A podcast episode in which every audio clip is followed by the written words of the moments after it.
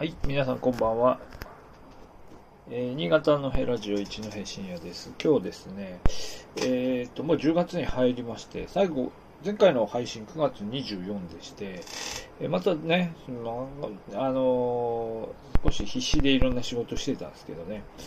えー、あ間が空きました。また間が空きましたが、で今日はね、ちょっと、ちょっとあの、リアルの話というよりは少しネット寄りの話で、えー、ノートっていうね、えーまあ、ブログですかね、のサービスの話をしたいと思います。えーまあ、このところ、あの、ラジオ番組含めてですね、ノートの更新を結構一生懸命やっててですね、で、あの、ノートってあの、えヘッダーのところですね、画像を入れるんですよね。で、そこにこう、あの、まあ、適切な画像を入れると、なんていうんですかね、これ SNS で共有した場合でも、まあ、よく読まれるみたいなね。まあ、あの、この、 stand.fm もそうですね。 stand.fm も、あの、サムネイルの画像が結構出回るので、ここ重要だったりするんだと思うんですけど、ノートの場合もね、その画像結構重要なんですが、なかなかあの、いい画像が、まあね、そういういい画像をちゃんとこう自分で用意するのが結構大変じゃないですか。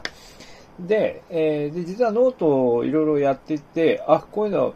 便利だなと思っていたのが、みんなのフォトギャラリーというやつで、あのーまあ要するに他の人がね、他のユーザーさんが、えー用意した画像とかを皆さんも使っていいですよっていう感じで、まあ、おお互いにこう、提供し合えるみたいなことになってまして、で、えーまあ結構使わせていただいていたんですね。あ、結構便利だなと。ですね。いろいろね、あれですよね、イラスト屋とか、まあそういうところから画像を探してくるのももちろんできるんですけど、そんなことをしなくても、まあまあ、それなりにフィットしたような画像が見つかると、写真が見つかるというので、まあこれ便利だなというので、結構使わせていただいていたんですが、まあ、じゃあまあ自分がこう、これまで自分でね、えスマホとか、まあいろいろこうカメラで撮った時期もあるんですけど、まあそういうこう、蓄積したものを使って、えーそのみんなに使ってもらえるような写真ね、えー提供したらいいんじゃないと思いまして、で、えーやってみたんですね。で、今回あの背景の方に入れたのは新潟の画像ですよね。で、あと、新潟の他にも、あとね、今載せたのは何だったかな。ネパールと、北海道と、えー、あと、上海かな？とやってみました。結構めんどくさい、めんどくさいんですよね。あの、写真選んで、こう、アルバムにして載っけて、で、載っけるだけじゃダメで、載っけた後、それにまた一枚一枚これをみんなのフォトギャラリーに載せるみたいなのをやらなきゃいけないので、まあなんか一枚一枚手作業で載って、載せていかなきゃいけないと。まあこれはあの、なんだろう、昔使ってたサービスで言うとフリッカーとかね、フリッカーみたいな写真共有サービスだと全部バッチ処理で全部こうこれをクリエイティブコモンズで共有するみたいなのができるんですけど、そういうのはどうもできないみたいで、一枚一枚もう一回なんかこう、送るっていう、共有するっていうのを丁寧に確認していくやつで、まあミスがないようにってとこもあるかもしれませんけど、ちょっとめんめんどくさい。でめんどくさいんですけど、まあまあちょっとなんかつきそうなやつがあるかなと思って、ちょっと少し、新潟もね、割とこう綺麗な時間帯にこう安らぎ手で撮った写真とかを載せてみているんですけど、で、いろいろ載せてみて、今のところ一番こうですね、あの、使われているのは何かというとですね、実はネパールで、ネパールのあの、コーヒーショップの看板で、なぜかね、それがやたらと使われまして、えーっと、まあ、今日あたりはちょっと止まってましたけど、ここ、ここ昨日、一昨日あたりはすごいなんか次々にいろんな方がですね、なんか Java、Java コーヒーショップだったかな？という、あの、コーヒーショップの看板をやたら皆さん使ってくださっていて、まあ嬉しいんですけど、でもだ、あ、みんななんかネパールネタで結構書く人いるのかななんて思ってたら、いや、全然関係ないんですよ。なんて、確かにそれっぽいんだよね。多分コーヒーショップの看板で、特にそのコーヒーの話を書いてるわけではなくて、いろんな、ノンジャンルでいろんなジャンルのことをこう書くときに、多分あの、こう、特に意味はないんだけど、コーヒー屋さんの看板っていうのはなんか割といいというふうに見えたんでしょうね。結構使っていただきました。で、一方、新潟もね、こう、今回こう載せたみたいな、割とこう、なんでしょう、安らぎ亭のいい時間の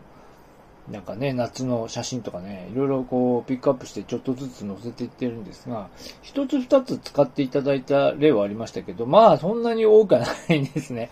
なんだ、どこにこう、ポイントがあるのかちょっとよくわからない。なんか、別にあの、なんだ、新潟のことをね、こう、まあ、このラジオもそうですけど、まあ、新潟のことだけをこう、ピンポイントで扱いたいとか、扱おうっていう人は少ないんでしょうし、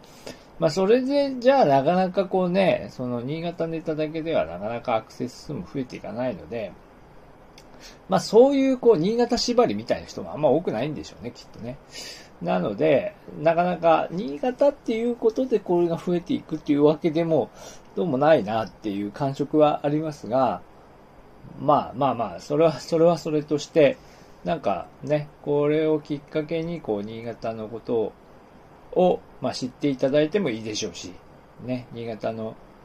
えー、ことを、まあ、書いている人同士で、こう、繋がっていくのもいいでしょうし、